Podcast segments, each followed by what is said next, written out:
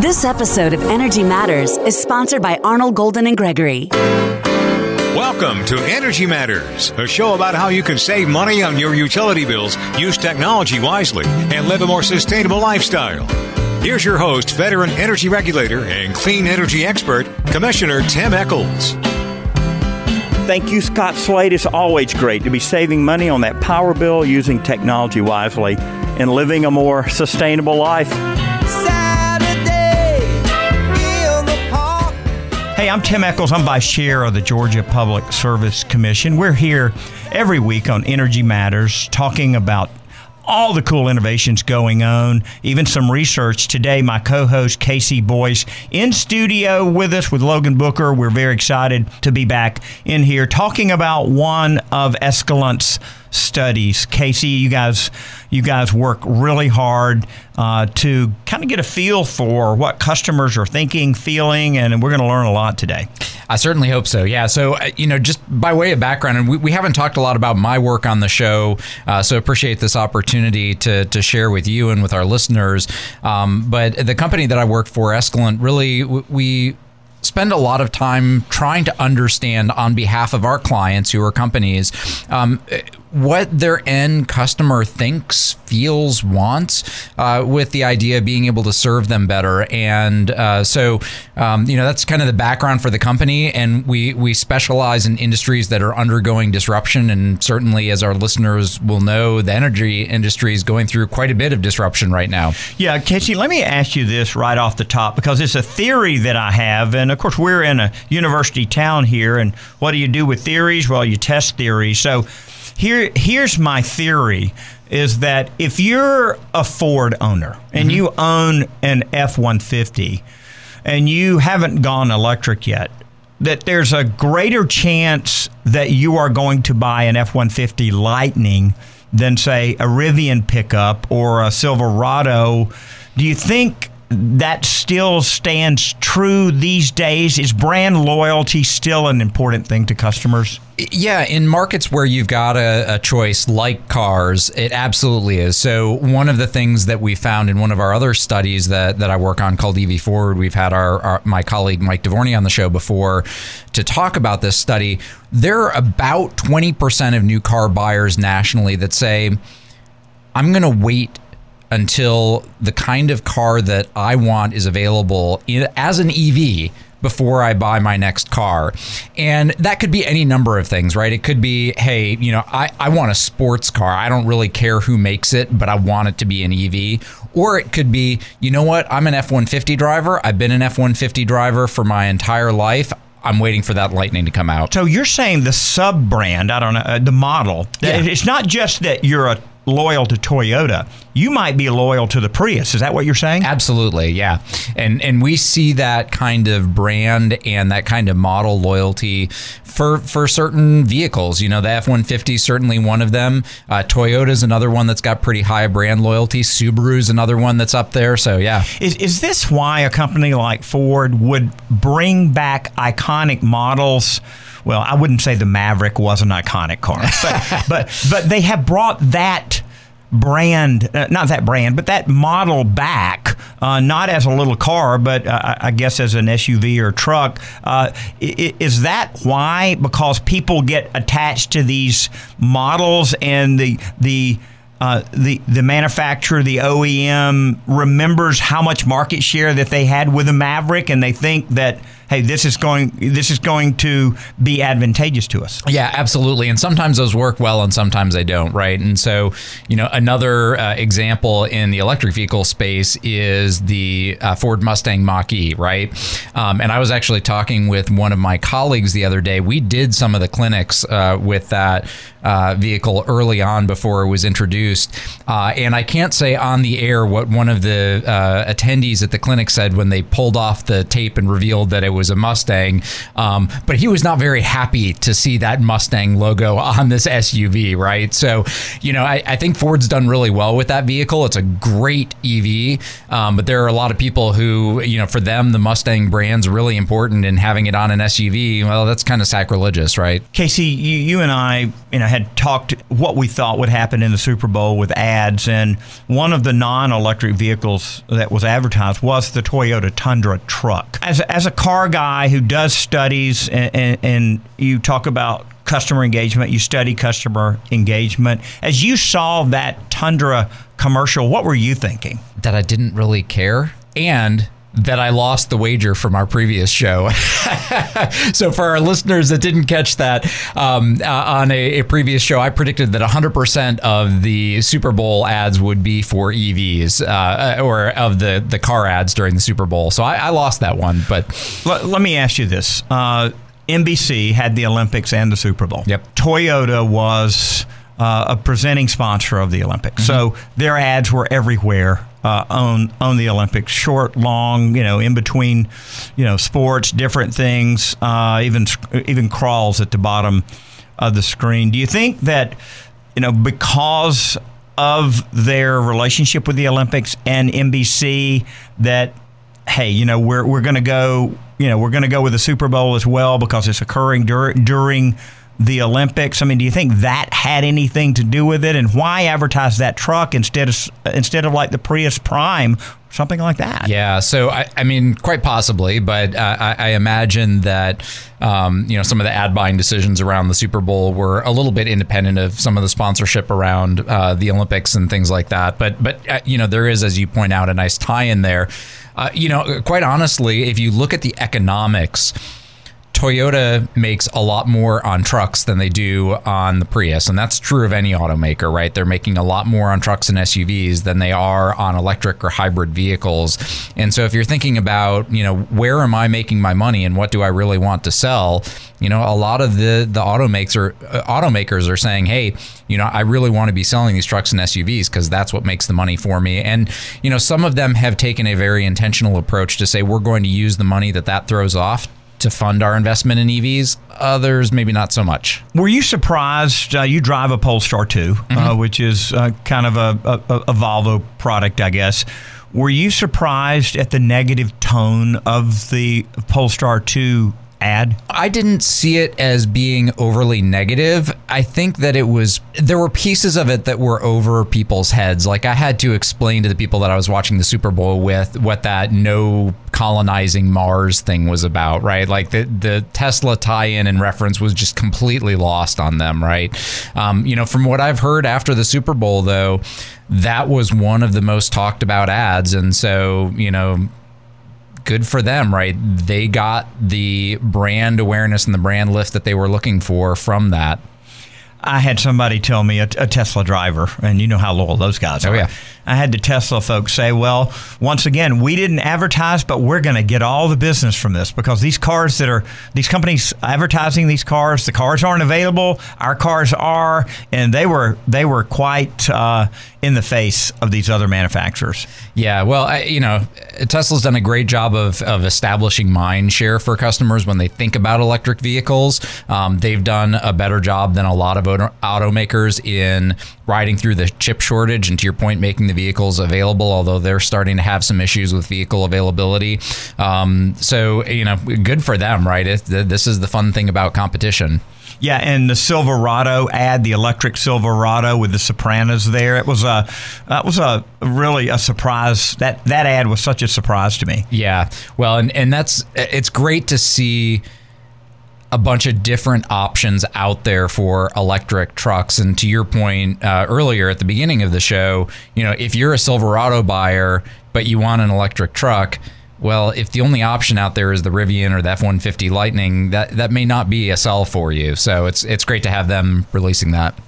Yeah, and then of course I had predicted ten ads, and I think there were only seven. Yeah. I, I was trying to count that little electric vacuum thing as an electric vehicle so that I could get closer to my to my score, uh, but I had some people tell me that really wasn't wasn't fair. So uh, I, I, was pleased with the number of cars advertised, but I was surprised that you know that that there wasn't more. I didn't see I didn't see a Hummer. I didn't see the Tesla uh, in anything. Um, I, I saw a little bit of a shout out to the Nissan electric vehicle. I don't know if you saw this, but my son's a Nissan 300Z freak. He loves So he liked that ad then, yeah? yeah, he, he he likes he liked the 240, the 260, the 280, the 300, and I think he had a 380. Um, but at the end of that, um, I guess was that a 380 or 390? I don't know what they're at now. But at the end of that, the girl looked over at the Nissan electric car. Uh, so. I count that as a full blown ad for an electric car because, but I did not, but yeah, but but isn't it true, KC? Just the last minute here of this Yeah. segment. Isn't it true though that the manufacturer must be thinking, how can I take my loyal cars that uh, my loyal model uh, customers that drive this particular model and transition them. I've got to show them that car, and then I've got to show them the electric alternative of it. That that was my theory. Yeah, I, I mean that's certainly valid, but I, I, you know, at the same time, I don't know that a you know Z buyer is going to be in the market for an electric crossover. Um, so Yeah, good point. Good point. Well, that's they don't have anything that fast over there yet. I mean, the Nissan GTR is like one of my favorite cars of all times, right? But uh, but uh, they don't have an electric version of that yet. Not yet. Yet. So. Well, when we come back, KC, we've got this study, a lot of very cool findings that you guys have found that, you know, that customer engagement with service providers is flat looking at, at, at 2020. That uh, that the that rural customers aren't being reached by utility programs. Uh, you've you found in this that. Uh, that different segments of low income customers need different things from their utility. We're going to dive into all of this when we come back. I'm Tim Echols. He's KC Boyce with Escalent and co host of Energy Matters. We're going to be back with some great data in just a minute. You're listening to Energy Matters. Energy Matters would like to thank Gas South for its support of the show. Gas South has a no deposit policy and offers some of the lowest per therm rates in the state. Use the promo code MATTERS for a special deal. Gas South, the difference is good. Hey, Tim Echols here, host of Energy Matters. Solar's growing like crazy in Georgia, and I certainly say buyer beware. It's great to have companies like Creative Solar USA on the job. Russ, why do folks need to reach out to you? Tim, we're going on to our 14th year, and we have the best staff and most experienced installers in the state to get the job done right. You can find out more at creativesolarusa.com or call 770 485 7438. That's creativesolarusa.com. BMVW is the place in Metro Atlanta to get your used hybrid, plug in hybrid, or fully electric car. They're located on the south side near the airport, but it is well worth the drive. Go online to look at their inventory at ev hybrid.com and set up a time to see the vehicle or even drive it for up to three days. I don't know of anywhere else in Metro Atlanta that you can do that. That's ev hybrid.com, the best deal in town. ev hybrid.com, ev hybrid.com. This episode of Energy Matters is sponsored by Arnall Golden and Gregory, an AmLaw 200 law firm with 180 attorneys in Atlanta and Washington, D.C.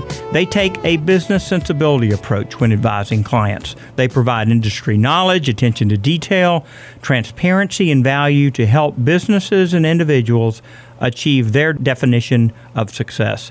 AGG subscribes to the belief not if, but how. We thank John Gornall and all the attorneys and staff at AGG for sponsoring our show.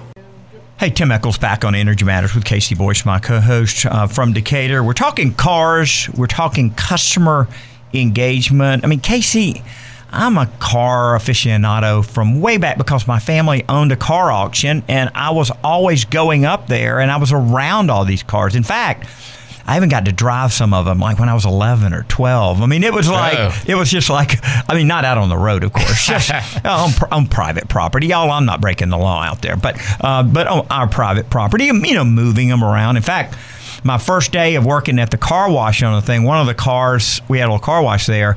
We, we washed the cars every day.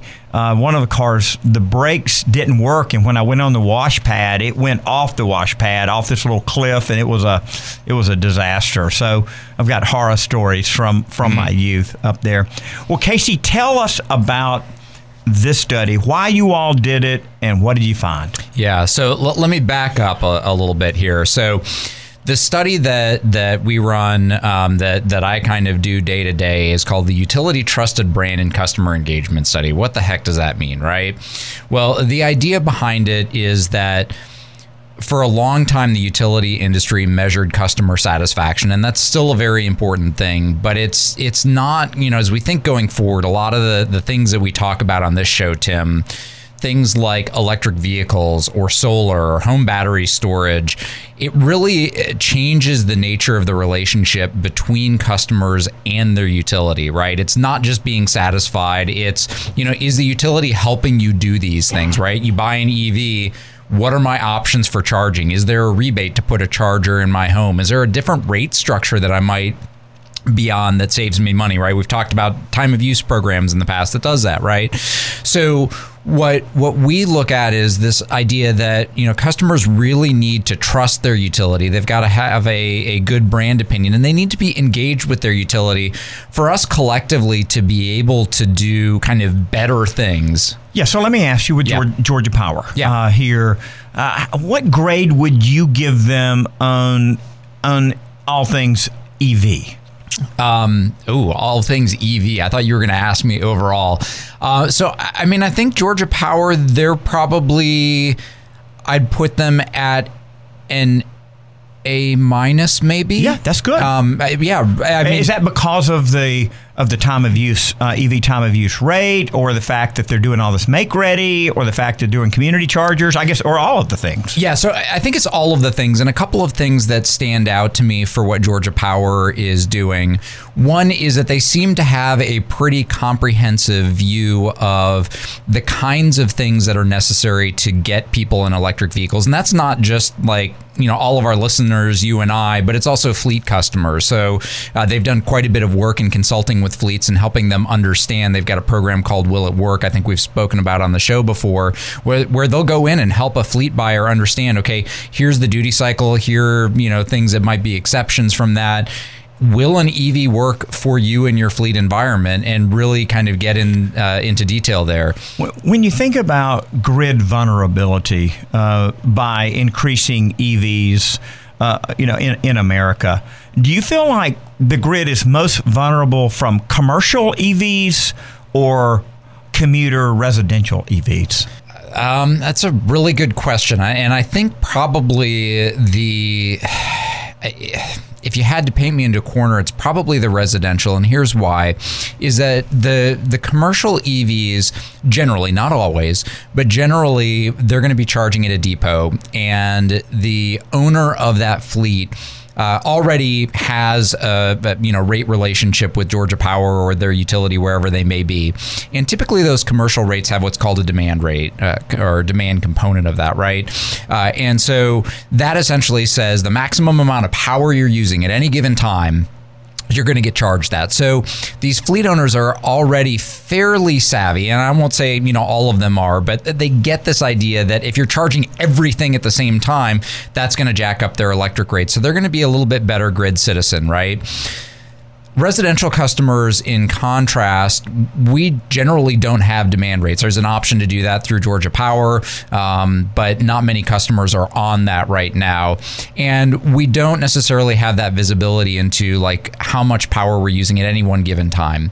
Similarly, when we've done research and talked to people that buy an EV or are thinking about buying an EV, most of them don't think about contacting their utility. And by the way, folks, if you're listening to this and you're interested in an EV, go reach out to your utility, whether it's an EMC or Georgia Power or one of the municipal utilities around the state. Many of them have great programs that'll make your experience better. But most people don't think of that, right? And so they just get home from work and they plug in their car. And so you think about a neighborhood, and the utilities got limited visibility into that. You know, in contrast to the fleets, you get everyone coming back plugging in, and you see this big spike in demand, and that's going to put more wear and tear on the transformers and all of that good stuff. It's going to require more uh, kind of replacement infrastructure sooner. So, again, this goes back to this question of why do we care about engagement? Because if customers are engaged with their utility, they are more likely to think of them and say, okay, I'm buying an EV. What sorts of programs are there? Maybe I'll go on a time of use. And so rather than getting home and plugging in and you see that demand spike at 6 p.m. when everyone gets home, maybe I'm charging overnight from 11 o'clock. And so you spread that out a little bit better. So I was meeting with Amazon, Rivian, and Google in Washington recently at, at one of our NARUC trade conferences, our National Utility Commissioner Conference. And one of the things that Amazon said is that they do have this goal to have X number of electric vans mm-hmm. um, at their uh, fulfillment centers, yeah. uh, distribution centers. And it could be 20, could be 50, could be 100, could be 150, different different places. Um, obviously, they're rolling these out already in California, but eventually they will be here in mm-hmm. Georgia. And we were talking about what it would take for their uh, not their drivers to, to not plug in as soon as they get there because the vehicles are going to be plugged in, I think, as soon as they get there. But what it would take to incentivize an Amazon to not start the charging on the van until 1001 or 1101 or whatever the particular time is that, that was set for them knowing that they're not loading the trucks, they said, until three in the morning. Mm-hmm. Um, and so they don't need to move the trucks off the charger until maybe starting at about two in the morning, mm-hmm. getting it over there staged. I mean, if you were designing it exactly the way you know to maximize the grid how would you what would you create in order to incentivize a, a, commercial entity like Amazon to delay the charging? Yeah, I mean, I, I, think part of it comes down to what does this look like as it scales, right? And and by that I mean, okay, so Amazon adopts a bunch of EVs. What happens when UPS does that, and then FedEx does that, and then all of the food delivery, you know, places do that. And so if you're saying we're going to do something that incentivizes everyone to wait until 10:01, well, then you have this big spike in load at 10:01 and it, you potentially run into issues, right? So I think part of it is understanding that, you know, you need to balance the grid and you need to be able to to deal with these things in a little bit more nuanced ways. And one of the the potential ways of doing that and by the way, this is something that can help those fleet owners avoid demand charges as well, is to have managed charging. So maybe it's the utility, maybe it's a third party that aggregates, but they're looking at signals from the utility or signals from the grid and saying, okay, we've got some excess capacity, we can start charging now, and making sure that over the course of the evening that those, you know, all, of those vehicles that need to be charged by 2, 3 a.m., whatever it is, that they have a full charge and they're able to go. Because, you know, if I'm Amazon and half of my fleet can't go the next morning, that's an issue, right? Yeah. So you're saying that it might actually be possible to allow the utility to use an algorithm uh, and that that over a period between 6 p.m. and 3 a.m uh, the chargers are turned on and off, on and off, based on the overall grid system, kind of like we're doing with this uh, that Georgia Power is doing with this temp check program in homes with a smart thermostat. That's absolutely right. Yeah, I mean, I, I think the the challenge is, and we've seen this in California with their time of use program, is that those sorts of time based rates are a little bit of a blunt instrument, right? So the California time of use was originally very similar to the Georgia time of use. It was overnight, was kind of your uh, off peak period, um, and then you had like a two to seven kind of peak period period during the day. Well, as they've gotten more solar on the grid in California, they've got solar that they can't use during the middle of the day, right? So they want to incentivize people to use power during that middle of the day period because otherwise it's just going to go to waste.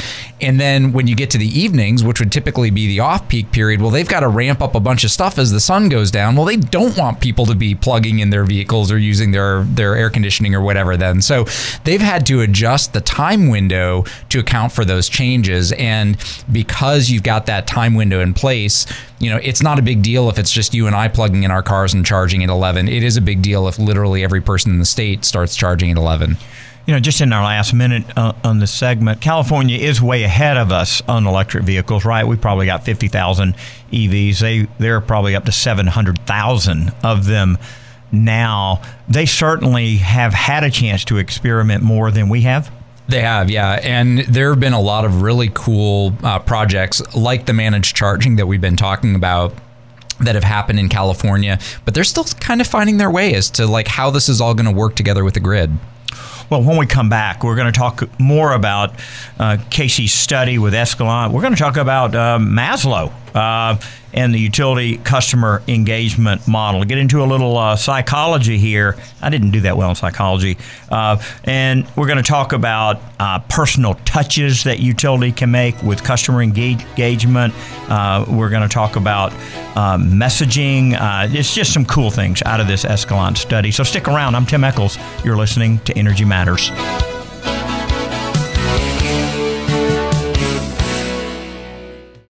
Creative Solar USA is a Georgia based turnkey installer of innovative solar panel systems. With their NABCEP certified installers, they ensure you receive the highest quality solar energy system in the industry. They're proud to work with you before, during, and after the install, blending customer demand, system capability, and expertise to provide the best service possible. Contact them today at 770 485 7438 or creativesolarusa.com. Hey, this is Tim Echols. We talk all the time on Energy Matters about buying a used EV instead of a new one. Let someone else pay the depreciation. BMVW Auto Sales, one of our show sponsors, can fix you up. Go to their website at ev-hybrid.com to see the ever-changing inventory. BMW has every brand, every type of EV, and they'll even let you test drive it for three days, show you how to charge it and drive it for maximum performance. That's ev-hybrid.com. ev-hybrid.com. Reducing pollution from the transportation industry is an important goal, and few alternative vehicle fuels offer the distinct advantages of compressed natural gas. I myself drive an F 150 CNG pickup. Marlin Compression, part of Marlin Gas Services, is helping to usher in this clean energy future to the Port of Savannah, too. Not only is Marlin Compression a trusted provider of CNG for fleet fueling, they are also working with Port Fueling Center on a state of the art CNG truck fueling facility. Learn more about the distinct economic and environmental advantages of using natural gas for trucking fleets of all sizes and explore all of Marlin services by visiting marlincompression.com. That's marlincompression.com. Calculate your savings today. Hey, Tim Echols, back with you on Energy Matters, my co host KC Boyce, and we're talking about Escalant, KC's company, and the, the studies that they've done, you know, in customer engagement, customer satisfaction, particularly as it relates to automobiles. And KC, y'all have done stuff that's not just electric vehicle. You've looked at other things besides that in, in, in your company's past, right? Oh, absolutely. So we've got a, a very big auto and mobility practice. So um, we do work for automakers on you know brands, on product development. The you know those uh, those Chevy commercials with the the clinics or you know where people are reacting to the vehicle or whatever. We do that kind of thing, right? Um, so we do that. We also work with uh, with energy utilities. That's where where I spend most of my time. Wow. Yeah, I mean, you got all those ads uh, we talked about. How important is advertising in the automobile business? It's big. Um, so brand perceptions really shape customers' uh, buying behaviors. To be quite frank, right? And so you know, if they're not advertising and they're not advertising effectively, then they can see a real ding in terms of sales. But it's not just the advertising, right? They've got to have a compelling product as well. We've got Kia here in Georgia. They've certainly had a huge economic impact in our state. Uh, you remember their little advertising campaign for the Soul with a little hamster that yes. was kind of like a superhero? Uh, and so they had that. I thought it was a hip hop hamster. Uh, okay, I, I, don't know much about hip hop, uh, so uh, but I just remember it jumping out of a building, holding like a sheet, and okay. landing through the sunroof of the car. Uh, so that that was cool. And I did eventually get a soul. I don't think it was because so it of, worked. I don't know if it was because of that commercial, but uh, it did cause me to look and say that's a cute car. Mm. right. So I mean my wife says, "Hey, that was that Soul EV we had was my most favorite car. It was so cute." So, I mean, I guess the cute hamster and the cute car, maybe psychologically, that goes together. Yeah, I mean, I, I, always think back to the the Dodge Neon. Do you remember when they first unveiled those in the uh, the mid 90s, I guess? They had like a picture of the car, which had a very friendly face to it, and it was just high right? I mean, so the same kind of like giving it a, a, personality, and they did really well with those. And then Kia changed their brand, the actual logo, from just three letters KIA, easy to read, to something that uh, you know that is harder to see that somehow represents electric mobility. What about that? I, I guess. Um, so it's interesting because one of the things that you know when you're thinking about your brand, whether it's an automaker, whether it's an energy brand, um, uh, you know, we we did a uh, kind of uh, quick case study of a couple of utilities that rebranded last year in, in one of our reports that there's a real risk that you throw away the brand equity that you've created. Um, whether it's changing the logo, whether it's changing the name, uh, which was the case in, in these companies. Um, and so you do have to be really careful with that, uh, particularly if you've got a strong brand association that's helping drive, um, you know, the customers that you want to, to buy from you. That Kia Telluride, Yeah. uh, that they make down at West Point. I've been in the factory a number of times, watched them, you know, assembling that that vehicle. It is a cool looking vehicle. I, I can I can always tell when they're coming up behind me because their running lights. Uh, LED running lights are seems like they're always on and they're very distinct. Yeah. And uh, you know, back in the day when I was driving seven kids around, you know, one of the reasons we bought a Ford Ex- Expedition that had a rear passenger seat and a bench in the middle was I could actually fit all the kids in there. And, and we had that video monitor, and they gave me four headsets when I bought it. So the kids could be watching a, a video player quiet. Wendy and I sitting there talking, you know, uh, and the other ones are reading or whatever. But that Telluride, I, I think if I were buying an SUV today, I would buy that because it, it looks great. Uh, it just it's got all that room. I don't know if y'all have done research on that, but it's so it's such an impressive vehicle. Well, one, your kids had to step up from what uh, what we did, where they, you know, you just put the, the seat down and let the kids hang out in the back, kind of free range without seatbelts on. So, um, you know, kids these days have it easy, I guess. But um, but two, I mean, I, I think your point really gets back to this idea: you've got to have good product, right? And the the Telluride is absolutely good product. It's a great SUV if that's what you're looking for. Um, and so, you know, the the marketing. So it's interesting, Tim, because we look at uh, you know kind of this two sides of of the coin. There's brand, and then there's customer experience, right? And so brand is, and I'm simplifying here, but brand is you know what I tell you I am. Customer experience is your lived experience. You know, Tim, I can tell you I'm a nice guy all day long, but if every experience you have with me is that I'm a jerk, you know, my telling you that I'm a nice guy just isn't going to fly for that long, right? So you, you got to really make sure that those two sides of the coin support each other. I, there's probably some political advice in there somewhere. Probably. I'll let you and your colleagues figure that out. I've asked Kia, hey, when are you going? When are you going to make a plug-in hybrid version of this or a fully electric version? And they don't know when. And Kia's rollout of EVs has been fairly slow. I mean, they were to the market early with that Soul in 2015, just behind the Nissan Leaf. You know, they got here in 12, the Japanese version, and then the Tennessee version in 13. Do you see more and more of uh, of Japanese companies, including Toyota, producing electric vehicles in the future? Yeah, the Japanese companies are are really interesting because on one hand, from a product standpoint, they really are laggards. There are not any currently available pure EVs from Japanese companies right now. There have been a couple in the past, um, and there are a couple on the roadmap going forward. Um, but at the same time, when we look at customer brand perceptions in our work, um, many of the Japanese car companies, including Toyota, predominantly customers think of them as leaders in electrification. And i think that's a little bit of the halo effect from you know their work with the prius and being very early in, in sort of that more green eco-conscious uh, vehicle.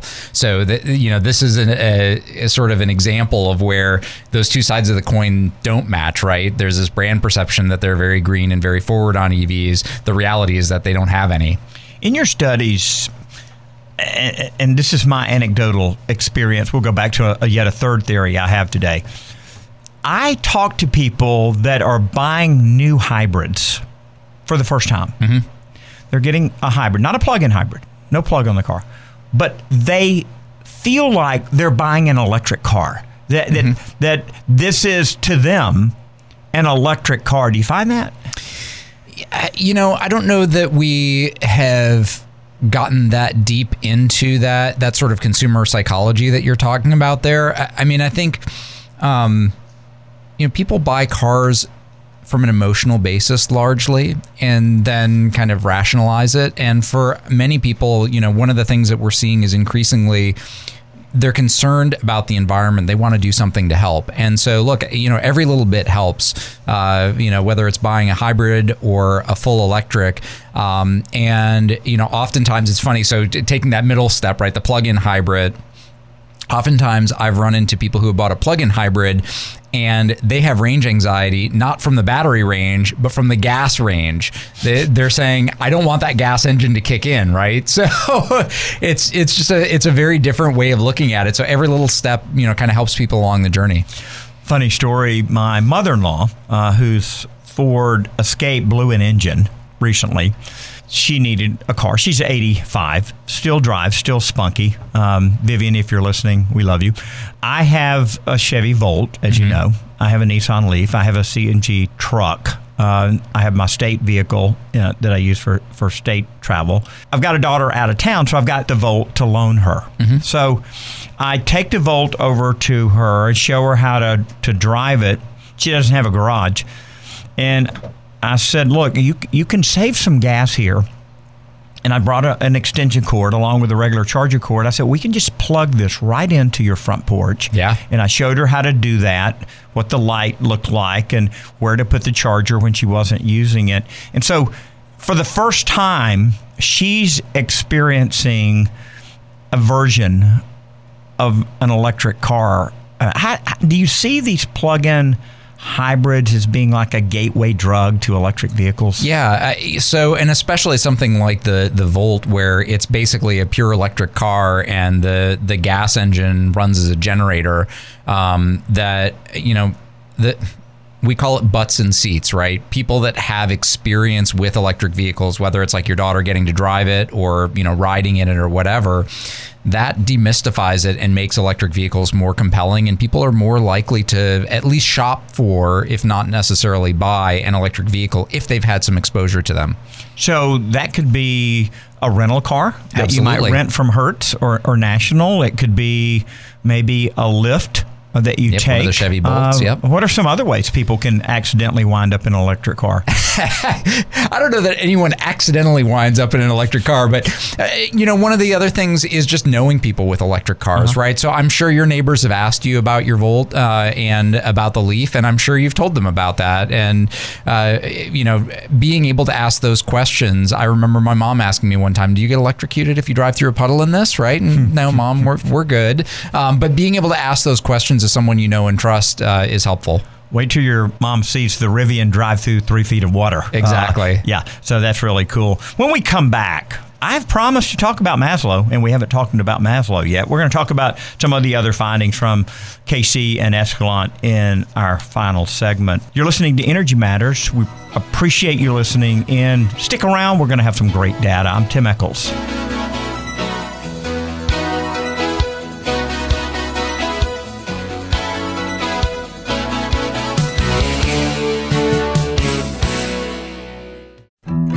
Gas South believes in the difference we can all make, like the difference in putting people first and showing that you care.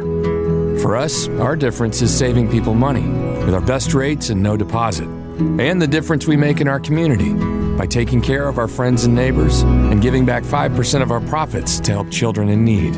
Learn more about what makes us different at gassouth.com. Gas South. The difference is good.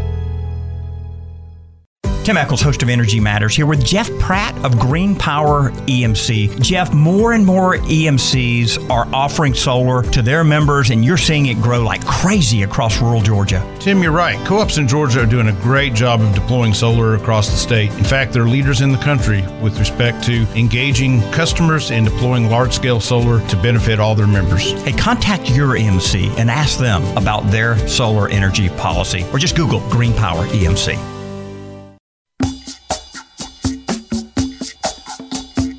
This segment of Energy Matters is sponsored by Hall Booth Smith. This law firm works with over 88 Fortune 500 companies, and they have offices from Brunswick to Athens, Tifton to Columbus, and of course, Atlanta.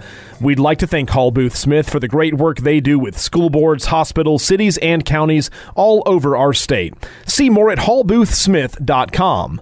Hey, back one more segment with KC Boyce and Escalent. KC, tell us what Escalent is. So, Escalent's a human behavior and data analytics firm. So, basically, we work with uh, industries that are undergoing disruption and help them figure out how to better engage with their customers. So, how much time have you spent in your life studying Maslow? Um, as a percentage, pretty small, but that is uh, Tim. For our, our listeners, Tim is holding up a sheet of paper that I provided him uh, that kind of overviews the philosophy of the study that I run. And the idea behind it here, Tim, is that much like Maslow said, you know, there's this hierarchy of needs. And if you don't satisfy something that's lower down on the pyramid, anything above it's kind of meaningless, right?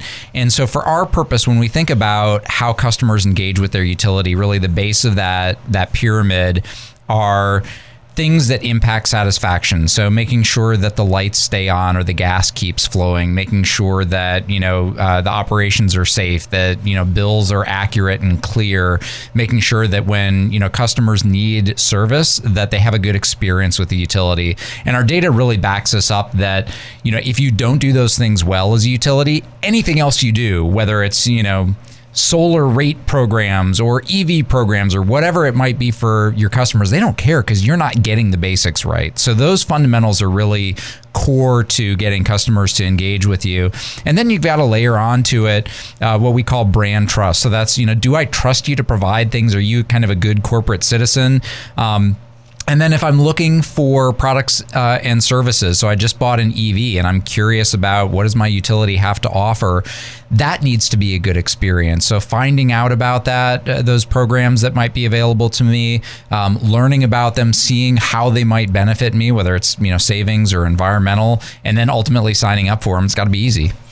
So when you think about cars, and we've been talking about cars this whole this whole episode, what is the basic needs for a car customer and a person that buys a Tesla and now all of a sudden has a completely different experience. They're doing the karaoke, singing along as they're going. They're, you know, they're they're they're not having to hold the steering wheel. They're texting while they're driving because they, you know, they're on autonomous node mode. Has the basic needs for an automobile customer changed? That's a really good question, and I can't put myself in the frame of mind of a Tesla owner. Those those folks are weird. Um, I'm just kidding. That's said with love, all of all of you Tesla owners out there. Um, but no, look, you know, kind of at, at, its core, there's a couple of things that that vehicles do for us. One is obviously transportation, getting us from place to place, right? And it's kind of the point A to point B buyer. And you know, if that's not something that we need, then we're probably not going to buy a vehicle. But there are other things, and again, this kind of goes back to the the Maslow's hierarchy. You know, if the car can get you from point A to point B, maybe it's about expressing who I am as a person. And I think Tesla's a great example of that, where you know they're perceived as sexy, they're perceived perceived as being really, you know, highly, you know, kind of new tech and cool stuff like the karaoke if you're into that. Um, and so it's expressing who I am as a person to other folks. So pretend you're my car psychiatrist. Oh boy. Okay? All right, you're the psychiatrist. I'm the patient. And so, and I had a BMW X3 one mm-hmm. time. I bought it for my wife because I I didn't buy her this 1985 520 when I was young.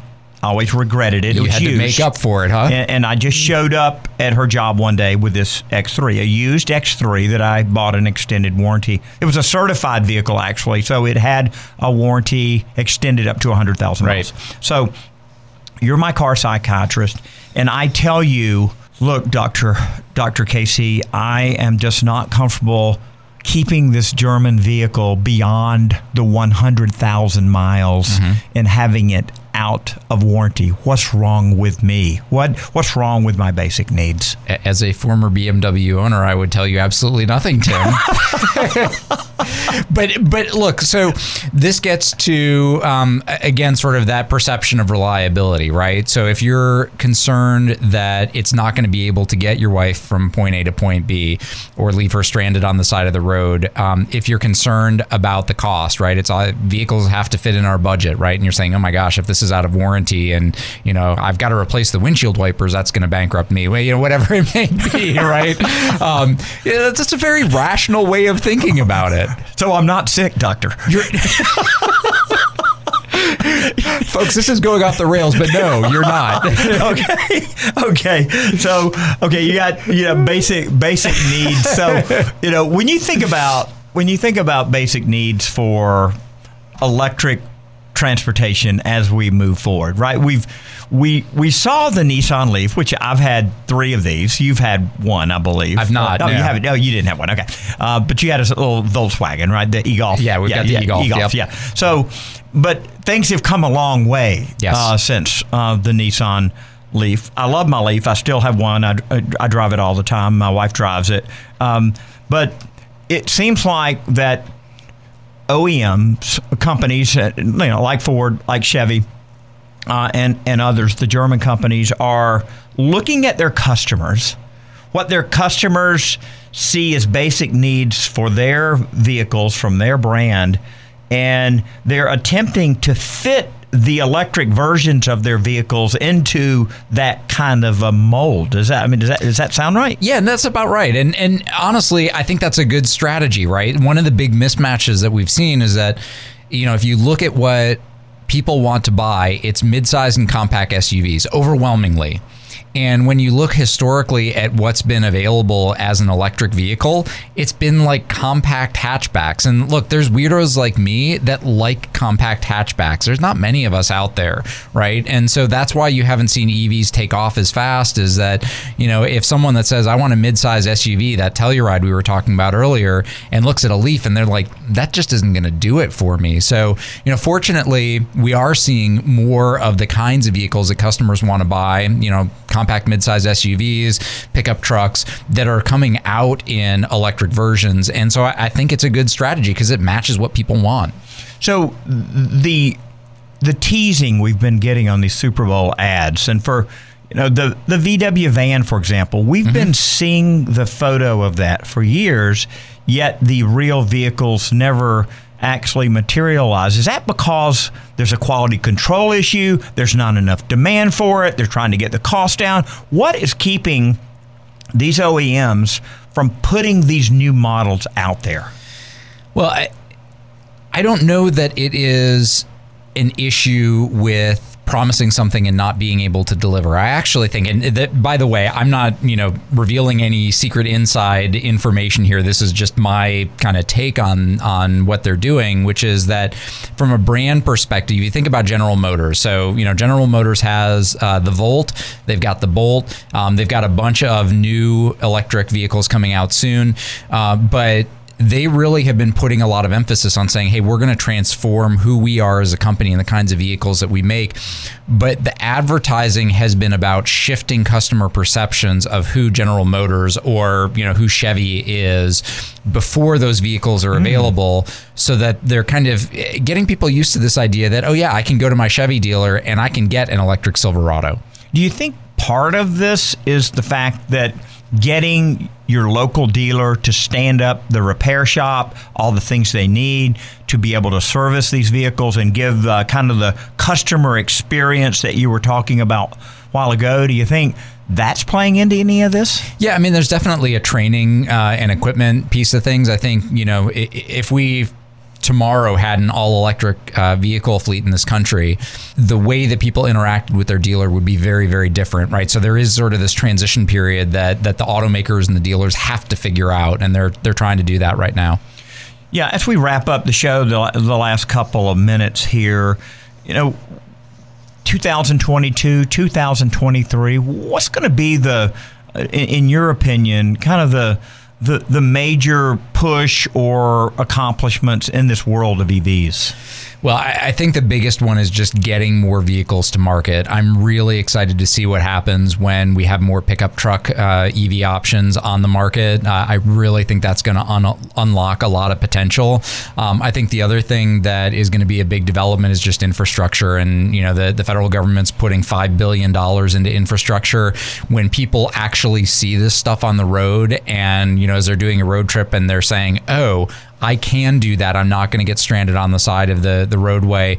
That's going to go a long way in making people confident that EV is an option for them. So if they stop at a store or a rest stop and they see an EV charger, even though they're not in an EV, you're saying they're going to note that and that's going to register somewhere in back of their mind that one day maybe they can drive an electric vehicle. Absolutely. And we were talking earlier about how I'd rate Georgia Power. That's one of the other things that I think that they've done really well is that in their public charging investments, they've chosen sites that are highly visible and they put them in visible locations. It's not in the back of the parking lot.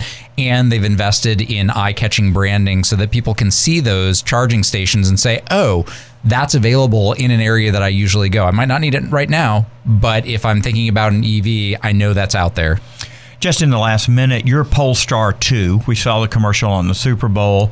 Um, is it the car that you had hoped? Uh, yeah, I've been really, really happy with it. And what do you compare it to? More of a Nissan Leaf or more of a Tesla? Uh, more of a Tesla, but it's a better car. Yeah, why is it a better car? It's just made better. It drives better. I was really disappointed with how the Model 3 drove when I, I test drove it, uh, test drove it for an extended period of time, um, and I like the way the Polestar drives. Where can folks find the study online?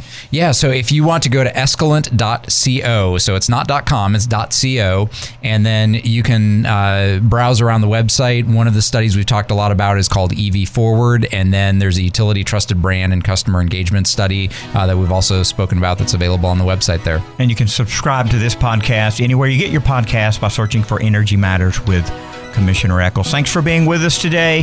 Hope you have a great weekend, everyone.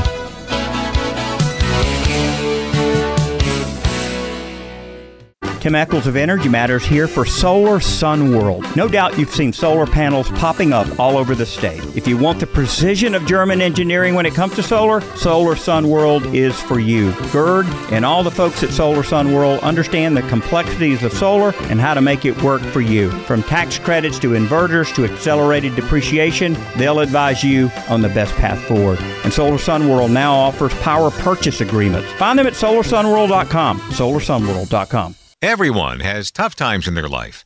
By checking the Project Share box at the bottom of your utility bill, you can make life a little easier for your neighbors. Your one, two, or five dollar checkoff is matched by the utility and then used by the Salvation Army to help folks having a tough time paying their energy bills. It's that easy. Join PSC Commissioner Tim Echols and many others by donating via your power bills this year.